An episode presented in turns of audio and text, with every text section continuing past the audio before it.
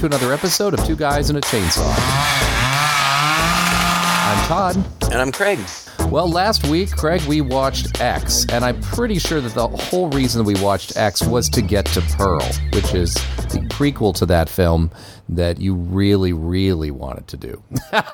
yeah, not the whole reason, because I really like X2. I, oh, I do yeah. a lot, but I really, really wanted to do Pearl, and it just felt weird. Like, we, yeah. we should just do them both. well, and honestly, I feel like we watched them in the right order too, because sometimes with a prequel, you want to watch the i don't know it, it kind of depends uh, more often than not usually it's good to see the original and then see the prequel and then you can kind of enjoy seeing those nods to oh i see where this is going right or, oh i know in my head that's how that develops that's kind of a treat right for people who've seen the the original film to see those nods uh, in the first movie i personally think this I, I liked this movie even better having seen X first because this is a character sto- driven story 100% yeah. and and it just shows what leads up to the, one of the two main uh, antagonists in X. She gets some sympathy in X even though she's clearly crazy. Right. And this story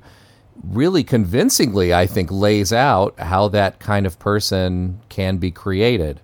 Although ultimately I think there's ju- there's just a part of her that maybe is just a little psychotic that there's no yeah. clear explanation for, right? She just is. You know, some people, like she even says in the movie at one point that she thinks there's a piece of her missing that other people have. That's part of why I thought this movie was so clever. I thought it kind of neatly checked all the boxes, kind of filled in everything, and was just fascinating from beginning to end. I also liked the style that it was in, whereas X as we talked about, you know, copped a 70s style without fully committing to, hey, we're trying to make a movie that looks like it was made in the 70s. It's just continuous nods toward that style, which struck a beautiful balance.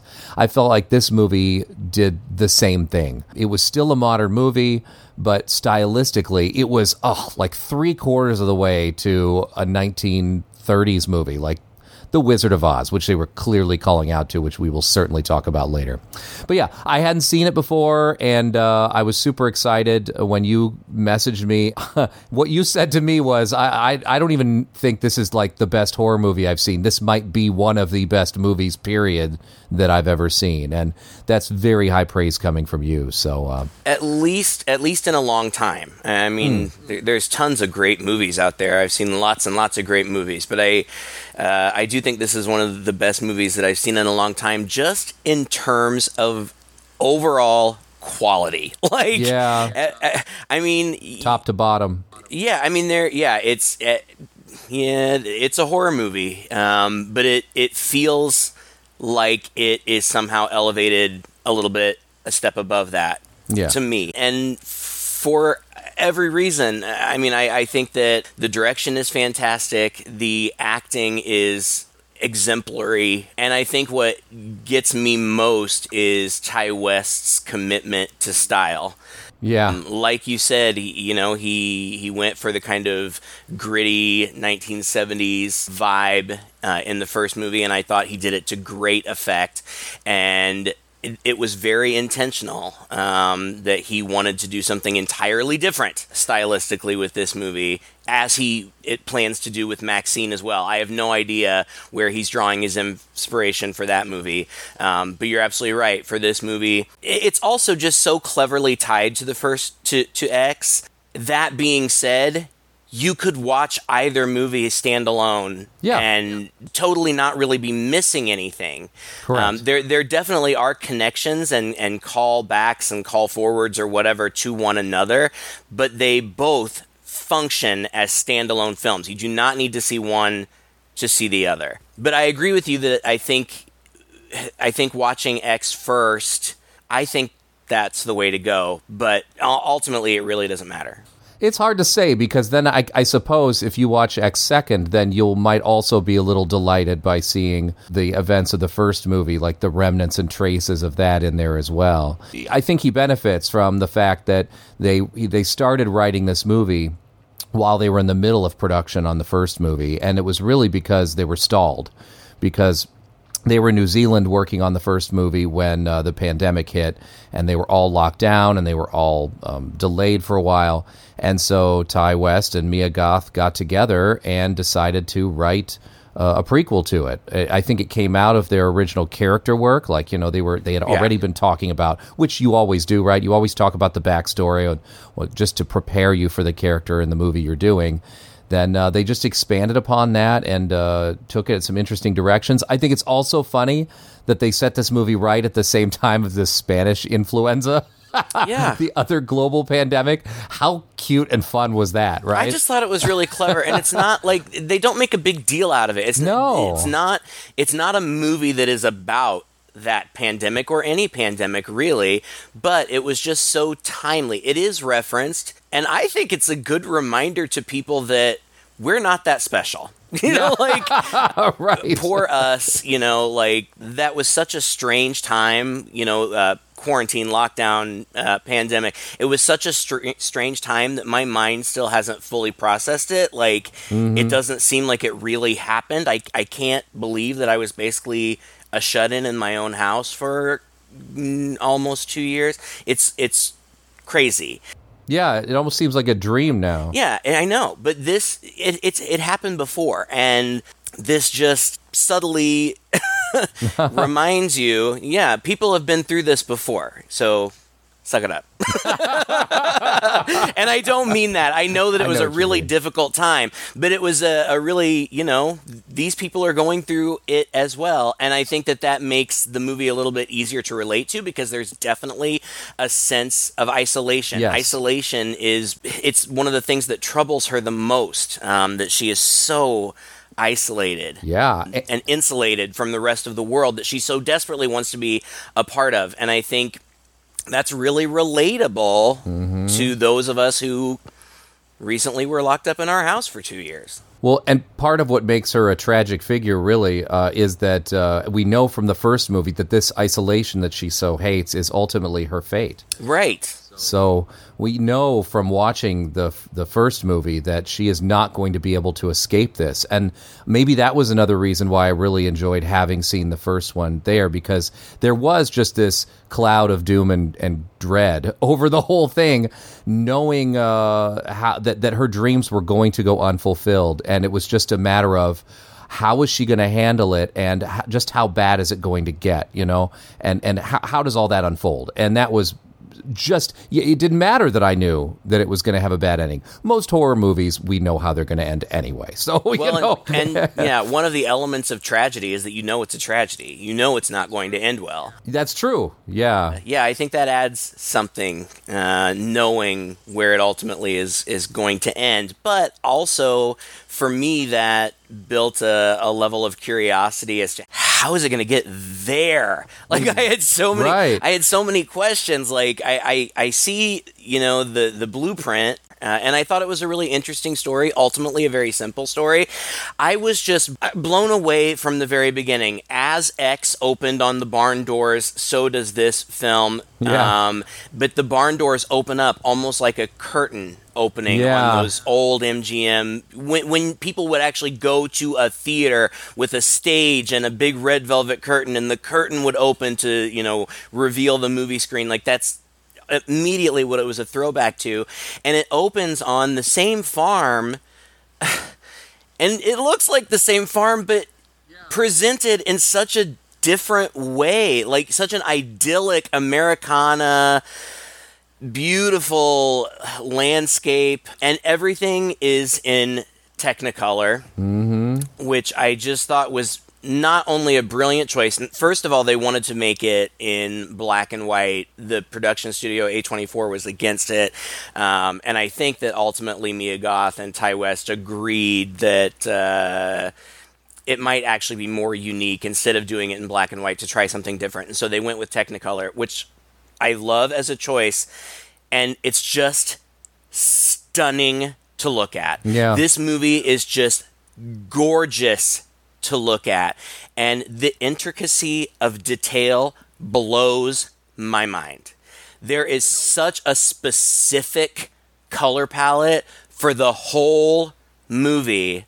It's it, it's insane. It's true. And the sets as well, like it really again it harkens back to that time where movies were even exteriors were shot on sound stages, you know, in many ways. Or like the MGM and, and, and Paramount and all these lots would have back lots where they had carefully constructed sets, uh, outdoor sets, homes, farms, things like that. The Wizard of Oz almost entirely is shot on a soundstage, even all the exteriors that take place at Dorothy's, you know, farm right, and stuff. Right. And it you can tell because everything is just a little too pristine, a little too perfect. And I, I don't mean that in a bad way. It's just uh, it just it's a different style there's no grittiness there. Uh, there's a lot of care being done, and movies, especially back then, you know, you go to the movies to escape, to just be in this other world that is unlike yours. And so, even when you're watching just a drama or something like that, to see this glamorous world where everything's just a little more perfect, a little more put together than what you see when you walk out of the street, you know, was part of the charm of, of seeing these old movies, even at the time.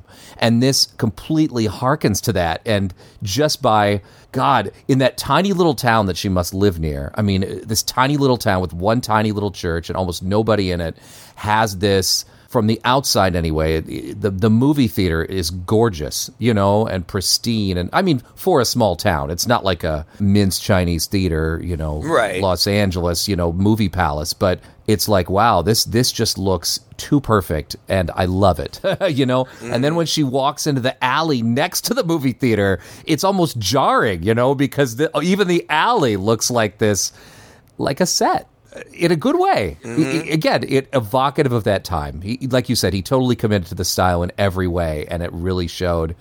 Yet he's not too so committed to it that it doesn't allow him to make choices that are smart for the movie that ultimately take us a little out of that and and are satisfying and fulfilling. Right, and eventually there is somewhat gory violence, which you wouldn't have seen in a movie that was made in the time that this seems to emulate. at least not graphically. It may yeah. have been suggested. Uh, you may it's see always, some violence, yeah. but you're not going to see blood and people's eyeballs and you know, like which the contrast is nice you know when it does happen it's it's it is jarring and it is grounding in a way like like, oh, this is, you know, real or whatever, what's really happening to these people. And, and that in itself, I think, was a good choice. You know, it, it, uh, it amps the horror of the horror movie. Well, and it's, I don't know how to say this without sounding weird because I'm not psychotic, but it's still beautiful to look at. Like, yeah. it's still so well planned and, and choreographed and shot. And the bright red of the blood is one of the colors in the palette of the movie.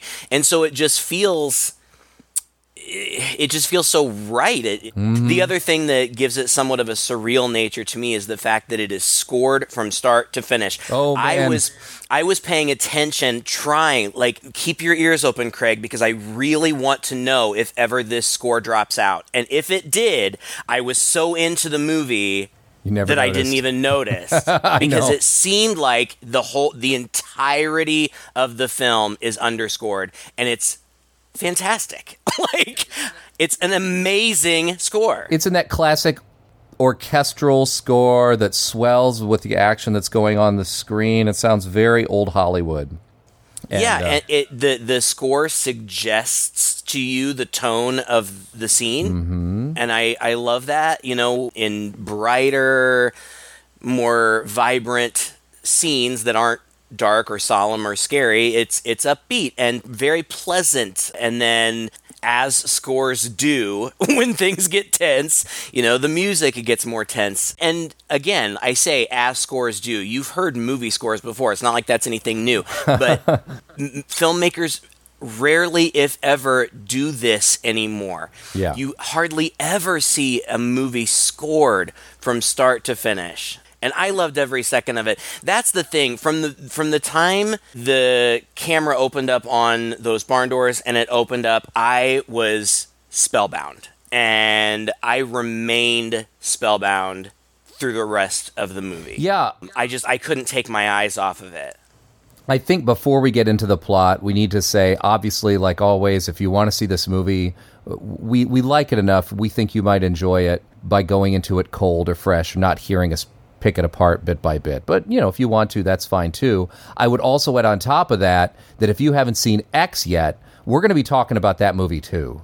Uh, because there's a lot of back and forth and callbacks to that movie. We're going to be making comparisons, so we'll be spoiling X for you as well. So uh, you can go back and listen to that podcast that we've done last week and this one, or better yet, watch both of those movies before you listen to what we have to say about them if you really want the full experience and without being tainted by our bullshit.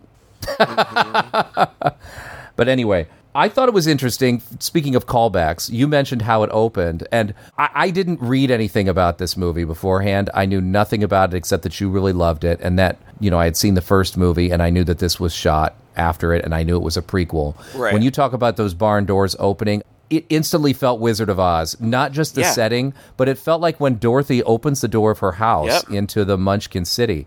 That was my immediate feeling. And then the score swept up under it and just reinforced that. And then it comes down onto this girl, Pearl, who is literally dressed like Dorothy from The Wizard of Oz, almost exactly down to her pigtails, like her hair and everything. Well, the color scheme. I mean, she's got the like the light blue on top. Dorothy's in a cute little dress. Mm. she's in more of a I- dress and she's more in overalls. But Uh, uh, yeah, Mia Goth is in uh, yeah, like overalls, but it's very reminiscent and obviously intentionally so. There are so many calls to uh, the Wizard of Oz here, and I loved the I liked them all. yeah. I, I don't remember. I, I've read so much about this at this point, but uh, people were talking about how there are so many connections to the Wizard of Oz and how that's so great because the Wizard of Oz is, you know, such a great movie and one of the scariest movies ever. and I don't, people don't ever talk about it in that context, but it is. And I wasn't as affected by stuff like that when I was a kid, but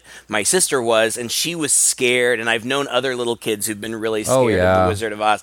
And this has that same kind of creepy atmosphere.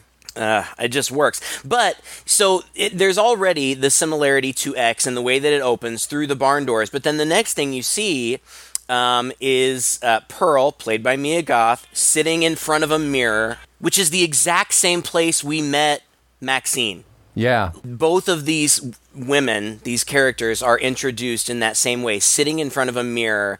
I don't, I don't remember if Pearl talks to herself uh, at this point, but she does get up and dance.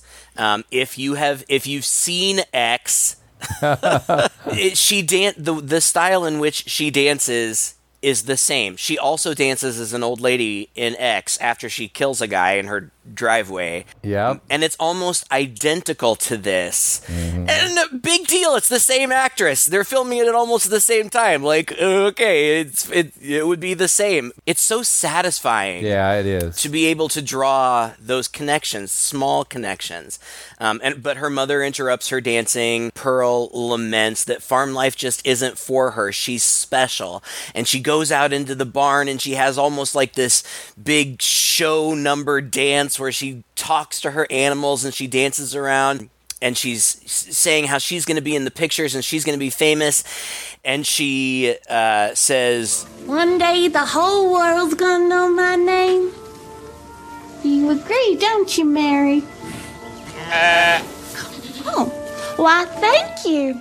And she stands up on the hay bales uh, at the end of the barn in front of the back door of the barn and she stands there with her legs splayed and her arms splayed above her forming a perfect x Yeah.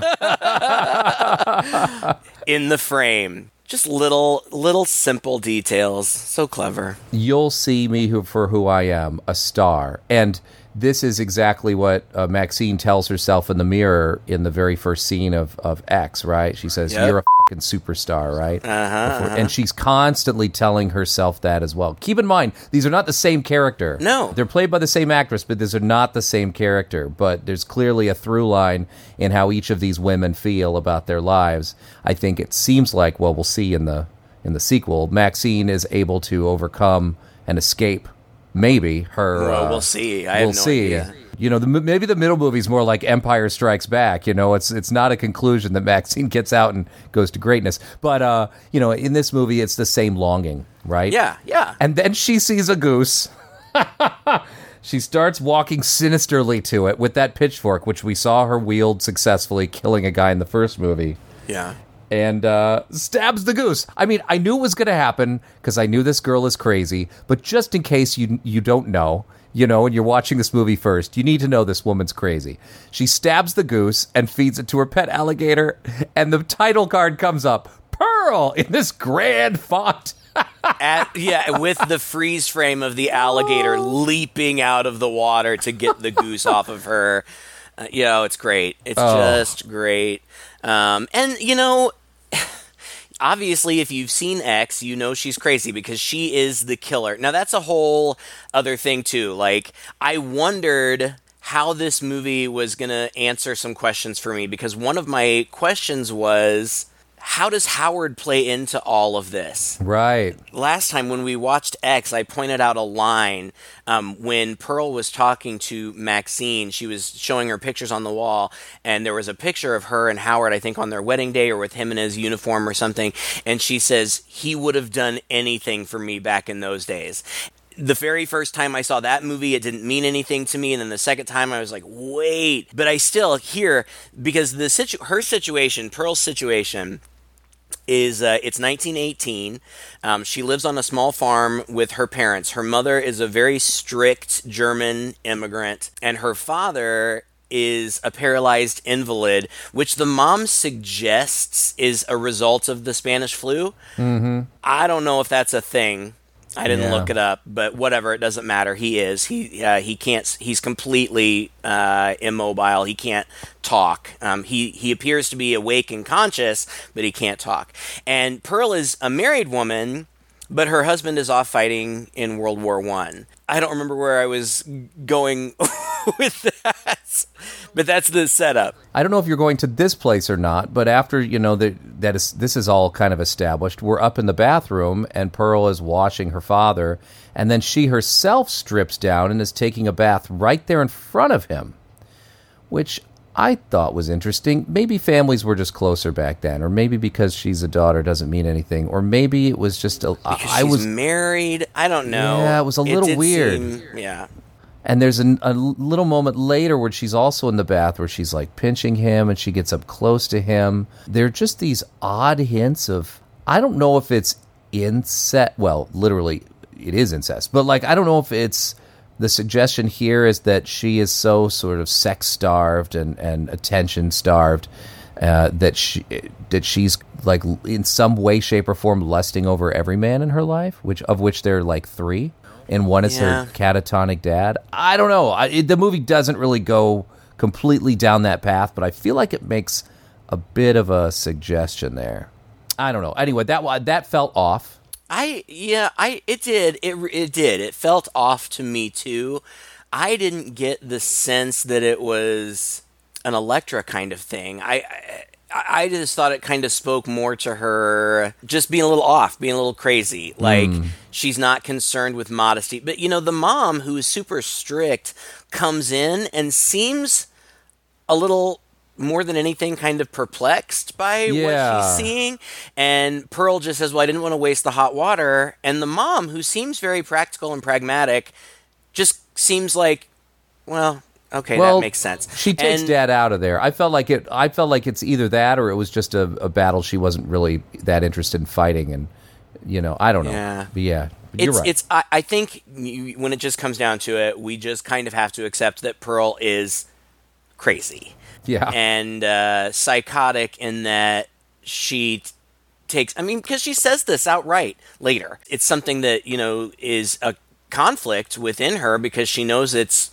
wrong, mm-hmm. but she enjoys hurting people um, and and things. You know, she killed the goose, uh, pinching her dad yeah. because he can't say anything and he can't fight back while at the same the reason i say she's crazy is because at the same time i also get the feeling that she genuinely does love her dad Yeah, more than her mom.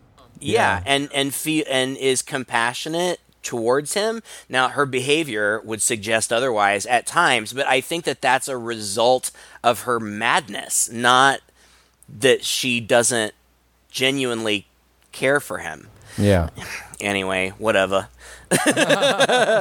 Well- she gets letters from her husband, and you know, really nice letters. Um, but then her mom ha- sends her into town to get medicine for her dad. liquid morphine sulfite. I was like, Right. Wow, that was also a cute time when you could buy almost everything over the counter, and half of it would have killed you faster than made you well. Yeah, cough syrup had like cocaine and cannabis and like ether. yeah, nothing was regulated.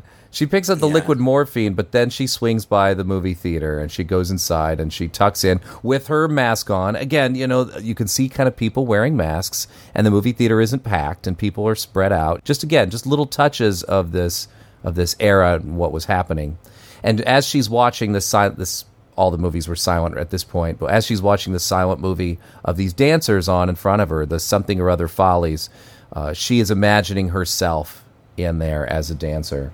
And uh, she leaves, but then uh, as she leaves, she walks past the alley. How does she get into that alley with that guy? well, she slips into the alley to just take a. Uh, she has like a program or a flyer. Oh, um, right. For the movie, and she wants to look at it more closely in the light, presumably, because it was dark in the theater. And so she just tucks in there to look at it, and he pops out into the alley, um, which is the door to the projection room, and and they just strike up a conversation. This guy isn't given a name; he's just projectionist, but uh, he's played by David Corenswet, who was just tapped to be DC's new Superman. Yeah. So I don't know if they saw him in this movie and were impressed. I wouldn't be surprised because Right? he's very handsome, Yeah, he could play Captain America too. He's a, he's a s- He- nice yeah. looking dude. very very handsome, very tall. I read that he's going to be the tallest Superman since uh, Christopher Reeve. I think he's Oh, like six seven or something like that. no, I know he doesn't. It doesn't seem like he towers over her. I don't have any idea how tall she is. they just had to put her on boxes then. Jeez. I don't know, but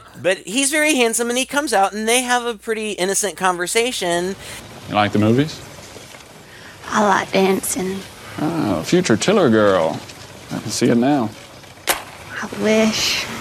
Why not? You're pretty enough. On account of a husband, I gather? He's overseas, but my father's infirm, so I have to help at home. I'm sorry to hear that. You want to come watch the second show? Free admission. I'm the projectionist. But he uh, is nice to her and he cuts out a cell from the film um, to give to her. And she's like well won't that mess up the movie? He's like nah i can just splice it back together. It's just one cell. Nobody will even notice. It's just a nice gesture. Mm-hmm. but then you know when she's uh, riding her bike back home the cell flies out of her overalls pocket into the cornfield and um, she goes looking for it. Of course she doesn't find it. Yeah. but sh- then she's in this big cornfield and she walks to the center of it. And i can't say this every few minutes but just imagine it in your head that i'm saying it. It's absolutely stunningly gorgeous to look at. Like Yeah. her riding her bike just across the wide frame both going into town and coming back to town it just looks stunning. These uh, aerial shots of her in the cornfield and she comes upon a scarecrow and what does she do she like goes up to the scarecrow and uh, starts to climb up next to it and uh, and gets in its face. And the scarecrow is pretty well done. It's very evocative of um, kind of a cross between Scarecrow from the first Wizard of Oz and did, did you ever see Return to Oz? That nightmare of, course. movie. Yeah. Yeah. It also it also looks very much like the illustrations of the Yes. scarecrow in the Frank L. Baum original series. And as she gets up close to the scarecrow, I was like, she is gonna hump this scarecrow. I I know it. I remember her from the second movie, and uh, by God, she does. She pulls the scarecrow down, and then she starts gyrating on top of it, and is getting off on the scarecrow. And at one point, imagines the projectionist face as a flash, which she puts out of her mind. She's kind of haunted by these visions of her husband coming home, which I thought was interesting because I say haunted. They- don't always seem welcome. Uh-huh. It's not necessarily like played in her mind as a great thing that her husband comes home. It's almost a little bit of dread. And I wonder if that's because she's not sure what's going to happen, or once he comes home, that's going to lock her in. You know, Yeah, she has no escape route, yeah, anymore. She explains all of that at the end in a uh, just the most agonizing way.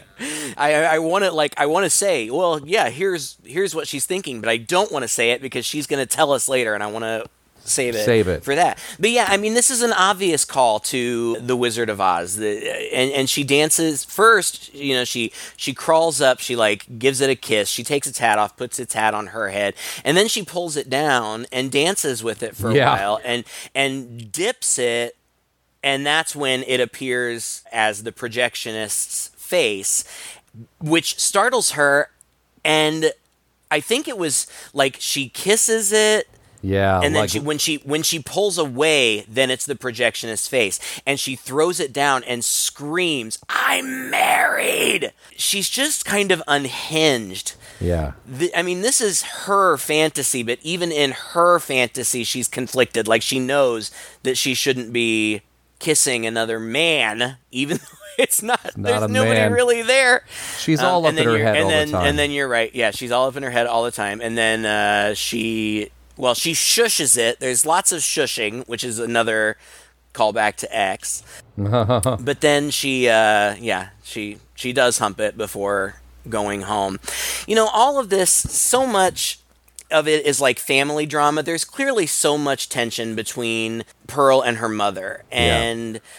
I read an article. I sent it to you. I don't know if you got it. Uh, That drew all of these comparisons to these ties to the Wizard of Oz, and I I think that um, her mother is kind of a dark Auntie Em who is constantly the one who, telling her to keep her head out of the clouds. You know, Yeah. like she says outright. Pearl says something like, "But what about what I want?" And her mom says something like, "Sometimes it's not about what you want; it's about making the best of what you have." yeah, And again, her mother isn't a bad person. No. She's just very practical and she's facing incredible hardship, which I'm sure Pearl can't fully understand. In, in in addition to the fact that she is just crazy, she also seems very childlike. She does have her head in the clouds. Meanwhile, here her mother is taking care of this entire farm by herself. Yeah. Pearl alludes to the fact that they've had um, incredible financial struggles. They've had to sell off most of their animals. So I, you know, I, I feel for the mom too, but from Pearl's perspective, all she's ever hearing is, you know, you're a dreamer, be real, nothing's ever going to happen for you, yeah. and it's a bummer. At the same sense, what you said cannot uh, cannot be glossed over. Her mom is also a very sympathetic character. I think you know in that very conflicted way. Like you kind of wish she would chill out a bit and be a little more loving. But in the same sense, when you see what she has gone through, and probably, you know, she expects some gratefulness from her daughter and who- some help. And some help. Yeah, you can hardly appreciate it. Plus, on top of that, she's like, you know how we like people look at us German farmers right now with the war going on. We've got to keep our head down. You got to like not be around town so much. Plus, there's also the pandemic. Uh, and so, you know, she's urging her to stay home in the farm and stay separated. And if she's going off into town doing this, she's going to have to isolate. Uh, and then she talks about her husband as catatonic. And, and later on, there's a big blow up where she she really just spits all this out how she's feeling and how she wants some gratitude and i really felt for the bomb Oh, I did too. so uh, it was good it wasn't she's just not this strict asshole character uh, who you're you can't wait to see get her demise who's holding her daughter back like no she's a real person going through some serious issues and maybe her daughter could help out a little bit and be a little more sympathetic to her mom where at least at least as sympathetic towards her mom as she is to her catatonic dad who does nothing for her at this point you know I mean, right. that's a mean thing to say, but you know what I mean. right. The the woman who plays the mom, Ruth, uh, her name is Tandi Wright. She was the intimacy coordinator on X. And I guess Ti West just liked her and and asked her to play this role. She's not German. She very quickly learned, you know, uh, it was very convincing. Her her accent is very convincing. But that everybody in this movie is good. Oh, yeah. All of the acting is, you know, very very good. And this movie, I mean, normally I would save this uh, to say at the end, but this movie has been wide, very well received. It's gotten all kinds of recognition, tons of awards from independent film groups and um, different film festivals and stuff so it's it, you don't just have to take our word for it, folks. Like this this movie has gotten lots and lots of accolades. Um, that's yeah. not to say that everybody will like it because I was so excited to watch it with Alan, and he didn't care for it at all. And I, I, think that though he didn't articulate it in this way, I think that he felt that it was style over substance. Mm-hmm. I think that he's more story driven. Mm. Um, and I think that he was a little bit bored by it. He wasn't as mesmerized by the cinematography and the score as I was. I think he wanted more action. Yeah, I, I mean, I can see that. There were times where I thought it went a little overboard, eh, but so much of this movie is really riding on Mia Goth's shoulders, and I think she's totally up for the task. Absolutely. But, but you've got to be in the mood for a movie like that, you know, where it's it's very character driven and it's one character, and you're basically just going to be hanging out with that person through the whole time. And and I admit, even I'm not always in the mood for that kind of film. So it's it's definitely not as action packed as say X is. Right, um, and that's true. That's fair. He enjoyed X more uh, than he enjoyed this. We okay, so oh gosh, what else? Mitzi. Mitzi comes Mitzi, up with her mom. Yeah, and I knew that this was going to be a problem. Mitzi is Pearl's sister-in-law um, Howard's sister. And the second I saw her, though she is l- absolutely lovely, she's sweet. Um, she seems to be a genuine friend to Pearl. Yeah. Upon upon first seeing her, I'm like, this is going to be a problem because she's very pretty and very blonde and very blue eyed mm-hmm. and uh, clearly has more opportunities and avenues than Pearl had. And I you, you can tell that they do have a, a friendship and a kind of sisterhood with one another. But I also I'm like Pearl's going to be jealous. Like this, yeah. uh, this is some this. I don't see this ending well. Yeah, we're basically just introduced to her. They they come over Mitzi and her mother um, to leave some food, which the mother it, it's it's a roast pig, a, a whole small like suckling pig. Looks delicious. it, it, does. And the mother refuses it out of pride. She says, We don't take charity. And so Mitzi's mom just leaves it on the porch. Meanwhile, uh, Mitzi tells Pearl that there's going to be an audition this coming Saturday. This, I think it's a church group, uh, is auditioning young women to do like. Uh, dance performances in various parishes around the state. Yeah, um, and and they conspire because they both think that there's no way that their mothers would let them go, but they conspire to go together. And one of them, I don't remember. Uh, I think it's Pearl says to Mitzi, "It'll be our secret." Which is another mm-hmm. callback to uh, X. That's right. Oh man! oh, and then so then she sne- she steals, I guess, for lack of a better word, one of her mother's nice dresses, and sneaks out to go to vi- visit the projectionist. Yeah, he had, and, and I didn't I didn't know what to make of this at this point. I didn't really understand yet what her motivation was. I think ultimately she's just really excited about this audition and her potential opportunities, and she just wants somebody to talk to. Yeah, I and he seemed to be like I, I think some of their earlier conversation he alluded to his travels or he talked about seeing her up on the screen, you know, because they were talking about movies and he said, "Oh, you look good up on the screen." There was some very mild sort of flirting going on there, and he had offered to her anytime she wants to come and see a movie he's right. the projectionist. He can just bring her in. So I feel like all that was just kind of this little soup. I'm not really sure exactly what motivated her at that moment, but your guess is is I think pretty good.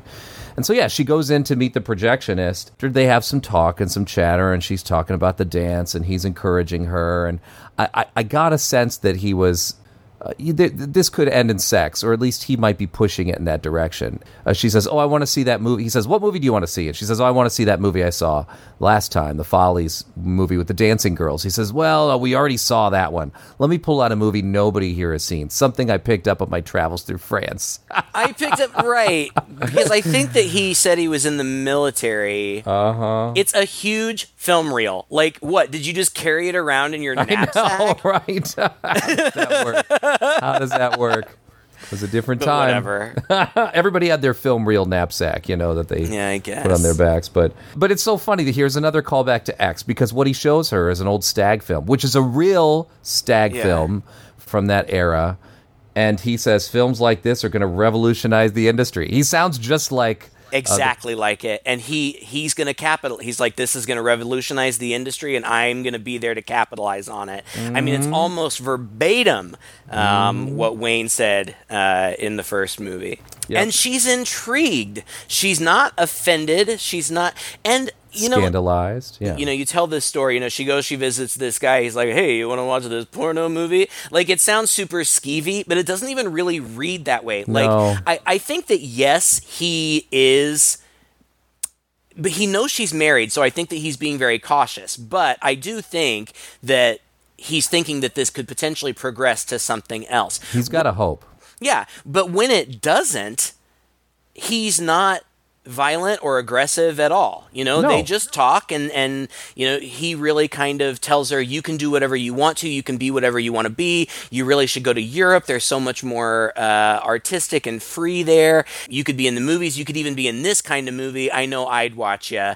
And as skeevy as that sounds for me to say it, she is beyond flattered. Yeah. Um, and I think that she goes home feeling really great and and thinking that this could really happen for her. It, it seems to give her some kind of resolve because it leads directly into a very tense scene, which I also thought was brilliant. She comes home to her mom crying, which is another you know reminder that her mom is in pain here too. She's got her own suffering. It's not just like she's this horrible woman who loves to make her daughter suffer. Right. Uh, and th- and then in the morning, uh, she pulls her dad out on one of their walks, I guess, in his wheelchair, and takes him right to the end of the dock. And I mean, as soon as he's she's rolling her down that dock, you're thinking, oh, this is this is where it's going to happen. This is where it's all going to start.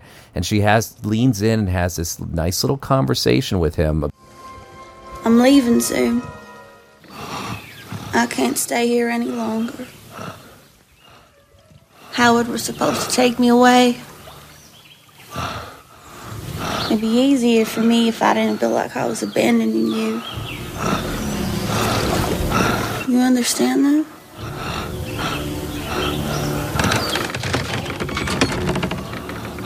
I love you, Daddy, but this is no way to live. With every word she says in here, there's this very strong implication that she's going to push him into the water and feed him to the Oh, yeah. alligator as the alligator is coming towards her, which I believe she called. Yeah. And so you're just waiting for it to happen. And I think for the first time, we can see that this dad is more aware than I thought he was because there's a look of terror on his oh, face. Oh yeah. I knew he I I thought from the beginning that he was definitely in there. Oh, I mean, I I knew he was he might be somewhere in there, but I didn't think he could really outwardly express it. But man, could he he was terrified.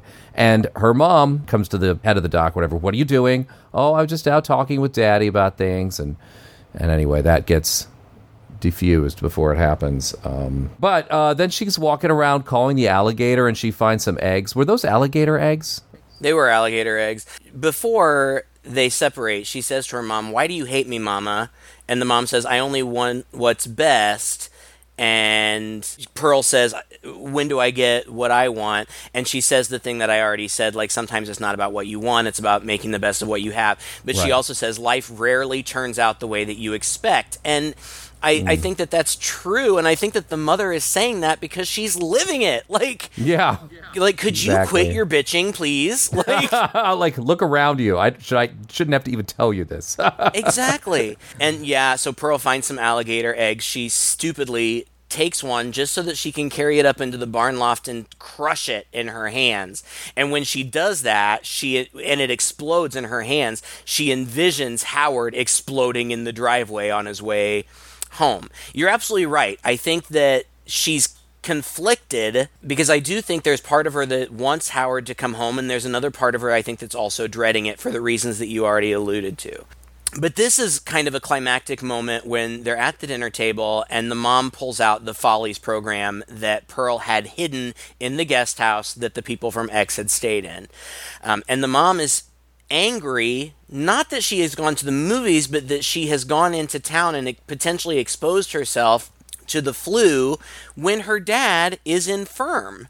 And so they get into a big fight. Pearl tells her there's going to be an audition. The mother absolutely forbids it. Pearl goes on about her dreams, and the mother says, like, are we beneath you? Are you too good for us? And Pearl says, You're only young once. Gosh. Mm-hmm. And then and then Pearl says something like, You have no idea what I'm capable of. And the mom says, Oh, yes, I do. I've seen the things you do when you think uh, no one is looking. You can't keep your true self hidden forever someday they will see your true self and they'll be frightened of you just as I am. Mm-hmm. And then, I mean, the mother is sympathetic. What she says here is very hateful, but I totally understand. She's angry. She's at the end of her rope. I understand why she's so upset. But she says, go ahead and go if you want. And when you fail, know that that's how I feel every time I look at you. Yeah. Um, and Pearl says, I just don't want to end up like you. The mom slaps her. Pearl slaps her back. They get into a physical altercation where they're shoving one another around. And the mother gets shoved back up against the hearth. And her dress catches fire. And she is entirely engulfed in flame until Pearl extinguishes her by throwing a pot of boiling water on her. Yeah. and then she drags her mom down to the basement. And her mom, le- who is not dead, by the way. No, thump, thump, thump, thump down the stairs to the basement. And I was thinking back to X because if I remember, we never get to see what is in the basement that's that freaks out the yeah it's sheriff. the guy strung up with his is pants it, around his ankles is it just that I, I had, it had to be more than that I don't know. I thought there must have been. I thought it was alluded that there was more than that, and and and I did kind of wonder if this was also following through that thread. Like, yeah, she does a lot in the basement with these things. Anyway, so she drags her mom down to the basement, and she just utterly leaves her dad, almost like she's forgotten him, and she may. Have Yeah, have. I think so. And she goes and the projectionist. yeah, exactly. Uh, we knew it was going to happen eventually. Right. But he's like, "Oh, I, I better drive you home." And then she gets out of the car and comes inside, and this is when everything starts to get really, really weird for him. Right? He's like that's I have in my notes. The whole thing is so awkward. Yeah. Like, I mean, at this point, she must she she has to be almost fully unhinged. She she runs in to try to kind of clean things up a little bit, including her dad, mm-hmm. who has mm-hmm. just been stuck there at the dinner table and she All says night. i'm so sorry. I'm so sorry. I promise uh, i'll take care of you in just a little bit. And then she invites the projectionist in and like this is my dad. And he's like okay. He's he's also off put because that pig the suckling pig is still on the porch but now it's covered in maggots. Yeah this the metaphor. I call it metaphor pig. metaphor pig. uh, and and he, you know, there's a mess on the floor from the scuffle, and he hears thumping from. She takes him upstairs and is trying to bang him again. But he's not in the mood. Yeah. No, which because it's so. I it's who would be? Everything's so strange. Like her invalid father is right downstairs, and then he hears thumping in the base. Or, yeah, the basement, and he won't let it go. She's like, "It's nothing, it's nothing," but he won't let it go, and eventually. She uh, kind of cuts him off at the pass downstairs and says, "It's just it's the dog. Um, the dog made this big mess when uh, I was gone, so I, I locked it in the basement." And then they go out to the barn where she is just talking about how she's going to be famous and she says, Tell me more about Europe and when can we go? These are my animals. This is my, you know, my cow. This is whatever. She says something and, and it may, and it has him ask, Oh, she says this is the name of whatever. And he says, Well, what's the name of your dog? She's like, Oh, we don't have a dog. Right. and he's like, uh, But you said you have a dog. And uh, this is where she kind of goes ballistic. She can see the sort of the the weirdness or the fear, whatever, in his face. He's like, "I really need to go now." She's like, "Are you scared of me?" It's like, uh, no, I'm not scared of you. What makes you think that? Well, I can just, I can feel people's feelings. I can tell. And they have this really unpleasant thing where he's trying to get out and she's slowly approaching him. Uh, and he just ends up walking off back to the car. He says, I'm going. She picks up that pitchfork and walks right out the barn. And I love how this scene was shot because there's so much tension because you I'm almost counting the paces to the car, right?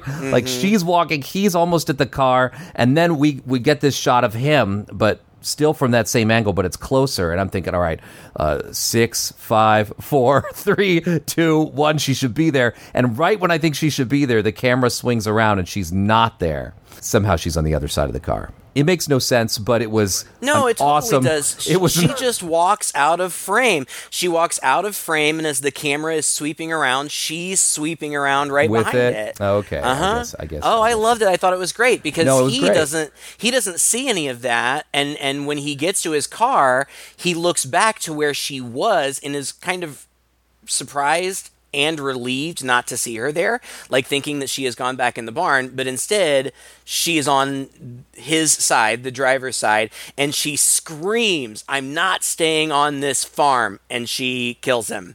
Um, stabs him multiple times with the uh, pitchfork. The car starts to roll away. His body falls out, and she stabs him a few more times. yeah, Um, right in the face, really just brutal. like just like she stabbed the other guy. Super brutal. Yeah. she goes down and sees uh, her mom is still alive, and she says she throws something her mom said back in her face, like. Guess we have to make the most of what we have, or something like that. Or, or, or this is. I, I want you to remember how you feel. That's the way I felt every time I looked at you. Oh yeah. um, or something like that. And then she cleans up her dad, puts him in a suit. She puts on a gown, a blood red, long sleeved, high necked, ga- floor length gown. Um, and she comes downstairs and, and models it for her dad. And you can tell, like, he's just terrified. And a single tear runs down his face. And she walks up to him and says, I know you'll look down on me. And she says this all with perfect calmness and sincerity. I know you'll look down on me proudly. You are loved. And then she smothers him yep. with a pillow. And this was one of those classic, uh, you know, it was almost a throwback to classic movies. We don't see him smother him. As the action is happening, it kind of goes past that and up to a bird in a cage in there that's, that's twittering around more violently. It's, it's, it's very classic movie type killing, whereas everything else is pretty brutal in your face. Mm hmm. Yeah, that's true. And but then she she goes to the audition. She meets Mitzi at the audition, and they talk. And Mitzi's like, "Oh man, I I hope I get it." And Pearl says, "It has to be me." And Mitzi says, "Well, that's not a very nice thing to say." And Pearl just says, "It has to be." me." We're like, yeah, it better be. It has to be, uh-huh. or otherwise, yeah, she needs to get out of there. when it's Mitzi's turn, she gets cold feet. So Pearl goes in first, stands on an X, a taped mm. X on the stage in front of a panel of judges, and the music starts playing and she's dead faced and then the music starts playing and right on the upbeat when she starts dancing she puts on this huge smile and does this whole dance routine. And i don't even know what to think of this. Yeah like it's it's super fun to watch. It's not like oh my god l- mia goth must be a professional dancer. No. It, it looks like what a young midwestern girl would emulate based on what she's seen in the movies It's a little awkward, it, but it, it, it looks. You're right. It looks a little stilted. It looks a little awkward. It looks a little pathetic, but not overly so. She's not No. embarrassing herself. Uh, no but she's giving it her all and and then as the number goes on, i- i- we're now in her mind, and the, you know the curtains part further on the stage, and there's this huge animated backdrop where now she's in the war, and there's things Backup dropping, dancers, backup yeah. dancers, and it's and it seems a lot more polished, right? So it's just kind of I Right, think what's happening in her head, uh, and then she stops and freezes, and the very stone faced uh, four panel of four down there. The guy looks at her and says, "Thank you, but it's going to be a no." and and he says, devastating "We're looking for something younger, more all American and blonde." And the minute he says that, I remembered what she had said in X when she's standing at the end of the dock and she pushes the one girl into the into the water. Her husband Howard had come up behind her and he she he said something to her, and she said, "You know, I've never liked blondes." right? it's just so great that they could they could film both of these movies together and write them, you know, together Yeah. because it, it a lot of cool opportunities for these kind of consistency is what it is. Yeah. I know that this woman is a psychopath, but I my heart breaks for her in this moment. Yes. because she is absolutely devastated um, to the point of a complete breakdown. And and he says to her, "We need somebody blonde, we, you know, someone with that X factor." Ugh. And she's looking out, and um, in the panel of judges, she picked one of them is now her burned mother. And she's she is screaming and wailing no no. And one of the last things that she wails is please somebody help me. She is so desperate. And Mia Goth is just amazing. I am i am so impressed with her talent um, as an actress. This scene is just absolutely heartbreaking. And and then after they finally pull her out, the next time we see her, she's sitting on a stair in front of the church as Mitzi comes around the corner, and Pearl is just wailing. Yeah, it's a Wailing. uncomfortable. I mean, from the gut kind of wailing. It's not movie wailing. It is deep, sad, like wailing I find at a funeral. I've only heard that kind of wailing once in my life, and, and it's it's absolutely heartbreaking. But Mitzi uh, takes her home, and they have a sister-in-law heart to heart at the kitchen table. Uh, and I have in my notes, m- maybe Pearl says something like this: I, Mitzi is so nice, but she just doesn't understand. Yeah. And and Pearl says, "All I want is to be loved. I've been having a real hard time without it lately." Mitzi says, "Well, you know, why don't you tell me what's wrong?" And she says, "I don't think I could tell you, and I wouldn't feel right talking about Howard to his sister." And and she says, "Well, just pretend I'm Howard." Bad idea. and so I feel terrible for Mitzi too because she, I, I think she's genuinely concerned. Um, I, I think she really wants to help. I think that she wants to be there for Pearl, but she has no idea what she's getting into. And this is when Pearl does speak to Mitzi as though she is Howard and she confesses that she's resentful of Howard because even though he came from a life of privilege, he was just satisfied to, you know, work on the farm and and she had married him because she believed that he would take her away. And then he went off to Europe and abandoned her and she had found out that she was pregnant and she was relieved when she lost the baby. Um, and all of this is pretty heartbreaking and for a little while it's cutting back and forth so that you can see Pearl's delivery, but also Mitzi's reaction. And Mitzi is just very still. Um, you can tell that she's shocked by what she's hearing, but she's just very still. And then at some point, the camera locks on Pearl and stays on her for like five and a half minutes. The entire monologue is eight minutes. It, it's an incredibly long time, and the delivery is just absolutely compelling.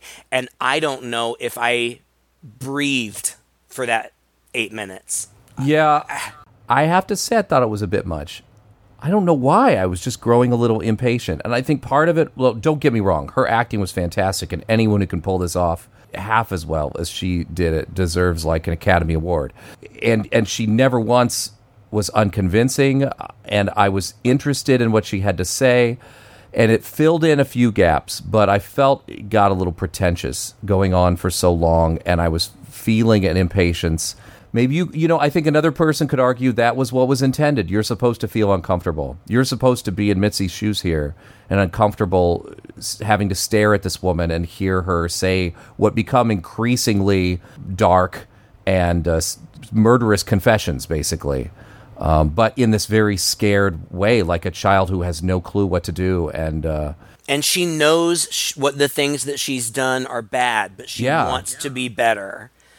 And she wants to make things right. what do you say to that? You know, how do you where do you go from there? Like, there's what, what you know, you, you can't help this woman. Nobody can help this woman. You know, outside of a doctor and some major therapy, and she might end up on medication if they had such stuff back then. It would have been electroshock therapy, but you know.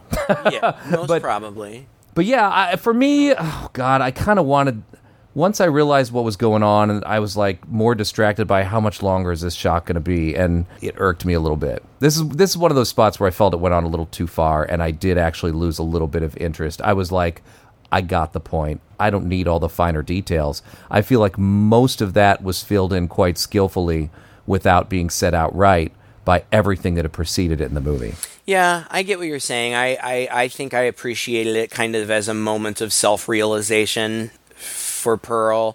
Uh, I also felt very much like I was seeing all of this through Mitzi's eyes, and to have all of this dumped on you, uh, I can only imagine how frightening that would be.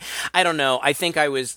I read. Um, viewer reviews and I several people said that they saw this movie in the theater and that for those 8 minutes you could have heard a pin drop. Hmm. Like the, the the room was just absolutely silent as she was delivering this. And and when it's over, she says, you know, she's crying and sniffling throughout subtly. And in the end, she says she knows she's done bad things, but she wants to make it right. And then she looks up at Mitzi and says, You won't tell anybody, will you?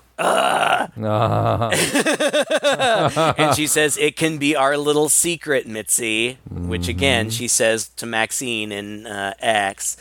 And then Mitzi gets up and she's like, oh, Okay, Pearl, um, I think I better go now. She's obviously terrified, but she's trying to at be cool. Well, it's a callback to um, what's his name, the projectionist. She is now in the exact same position the projectionist was in earlier. So Right. we almost know this how this is going to end. You know, it's Well, right. foreshadowed. and and and she walks out and the camera tracks in front of her as she's walking down the driveway and in the background you see Pearl walk out in her red dress slowly casually walk to the wood chopping stump and pull out the axe and start following Mitzi in slow pursuit. which Mitzi sees and, and, and mm-hmm. starts freaking out.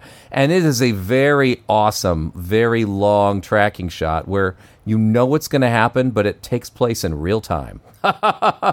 Mitzi stumbles a little bit. She gets up. Pearl's just getting closer and closer and closer, and she axes her a couple times in the back. And then Mitzi is laying on her back. Interestingly enough, as brutal as this was, it's not like there was blood flying everywhere. It's not like there was any shot of the axe No. hitting the body or anything like that, um, which I was actually kind of grateful for. Well, yeah, I mean, you don't want to see this poor innocent girl terribly brutalized. But Mitzi rolls over and says, "No, Please, I'll do anything you want.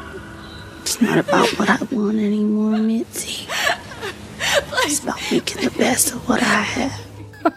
And and she kills her. And I think that she really has adopted that that point of view Yeah. at this point. Yeah. Um, she goes in she goes in and she lays down with her mother who is now dead for a while and it's almost as though she reconciles with her mother. Uh, almost like you were right. I know you, you know, you only meant well. Um, she kind of has this little moment of reconciliation, but then she she chops up Mitzi and feeds feeds her to the alligator. This is where this is where it, you know it just gets very. I mean, again, it's very. I think this is what you- one of the things you were talking about earlier, when you were like, you know, it was beautifully presented, as gruesome as it was, and it's these close-ups of her head, very convincing, by the way, close-ups of the head getting chopped off and the legs and everything. These don't look like prosthetics.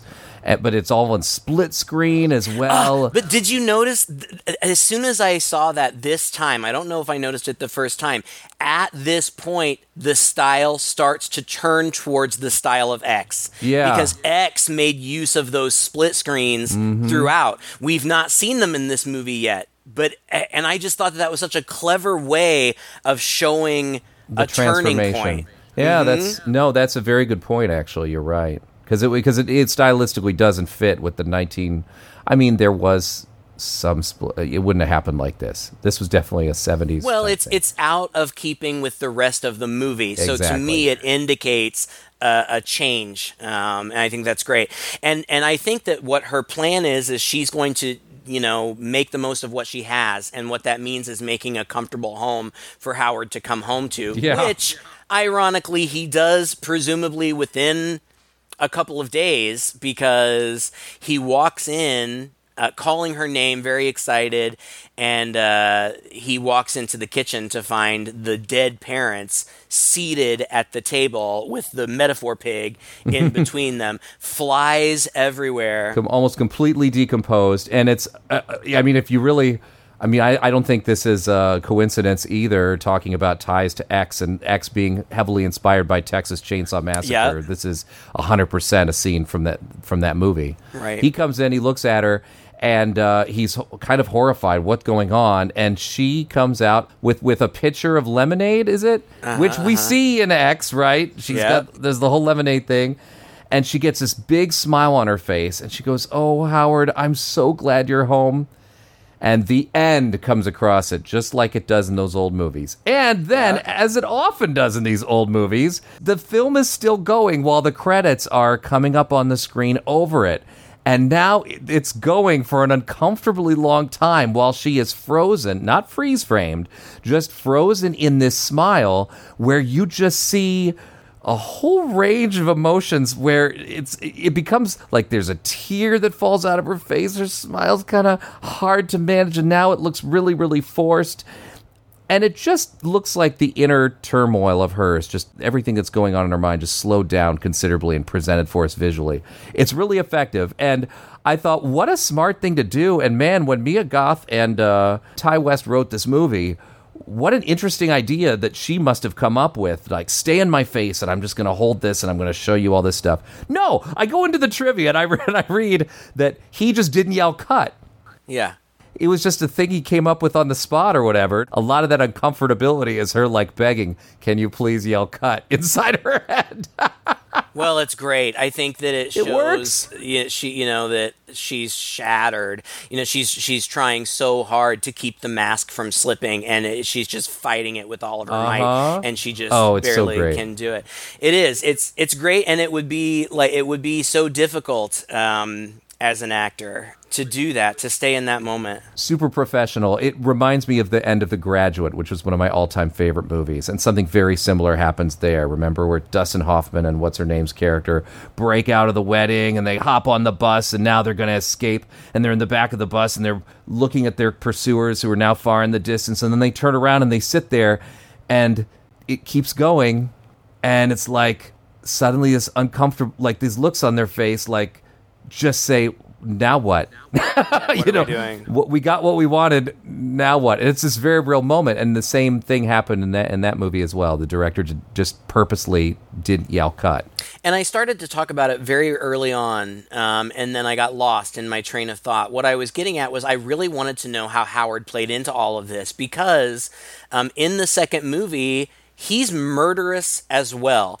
And so I guess that the suggestion here is that the most influential force in his life was his love for her. And that he just continued to cover for her however necessary. You know he would do anything for her back in those days.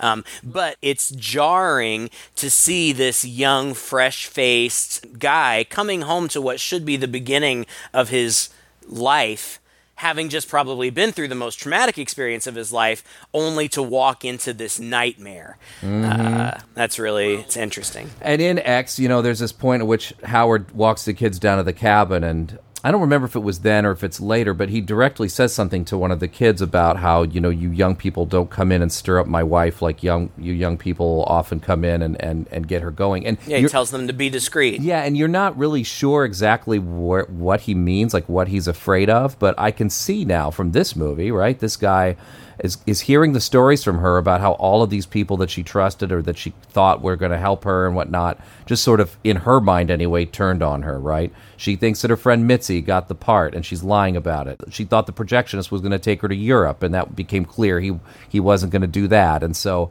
I do wonder too if Howard kind of adopts this mindset that you know maybe a lot of this isn't her fault and that's why he gets a rotten attitude uh, towards outsiders and kids and why they just hold themselves up there you know that and ptsd Yeah, maybe. yeah Yeah, I don't. Gosh, I, I've been wanting to talk about this uh, for so long, and I. Uh, honestly, I'm sure there are people who disagree. You know, it, it, it's got a pretty good rating on Rotten Tomatoes. Like I said, it was uh, well received critically for the most part. Won a lot of awards. You know, there's a whole list. If you go to Wikipedia and, and look it up, there's a, a whole big long list of all the awards. Mia Goth won Best Actress and Best Villain at a bunch of different film festivals. It, it won Best Horror Movie of the Year uh, at a bunch of different festivals and stuff like that. Um, so it's been received very well. But from personal experience, I know that it's not everybody's cup of tea. But I will go on record as saying, in terms of cinematic quality, I think that this is of the best movies that we've ever reviewed on the podcast. Well, yeah. I mean, couple this with X, which we were similarly glowing about, and I can't wait to see Maxine. I cannot wait Yeah. to see what Ti West does with Maxine. Uh, and, and it's supposedly set in the 80s. Is he going to cop an 80s style? That'll be I don't know. You know, I Yeah. can't wait. It's like my favorite era. right, right. Like I'm thinking like gritty, like maniac type vibes or something like that. I don't know. I, I'm sure he'll surprise us, um, and I and I hope um, that we are pleasantly surprised. Because man, it'd be a letdown if it sucks. well, my guess is Maxine is going to don a ha- hockey mask and start haunting people in their dreams. at a summer camp. Yeah, for sure. probably. And then uh, at the end, it'll turn out she has a teeny peeny, and and she'll just stand and scream. Yes, that's right. well, thank you so much for listening to this episode, and thank you for your support, patrons. Uh, if you enjoyed this podcast, please share it with a friend. You can find us online just by searching Two Guys and a Chainsaw Podcast, and uh, hit us up on Twitter, hit us up on Instagram, hit us up on our Facebook page. Send us some requests. Let us know uh, what movie you'd like us to do next. Until next time, I'm Todd And I'm Craig. with Two Guys and a Chainsaw.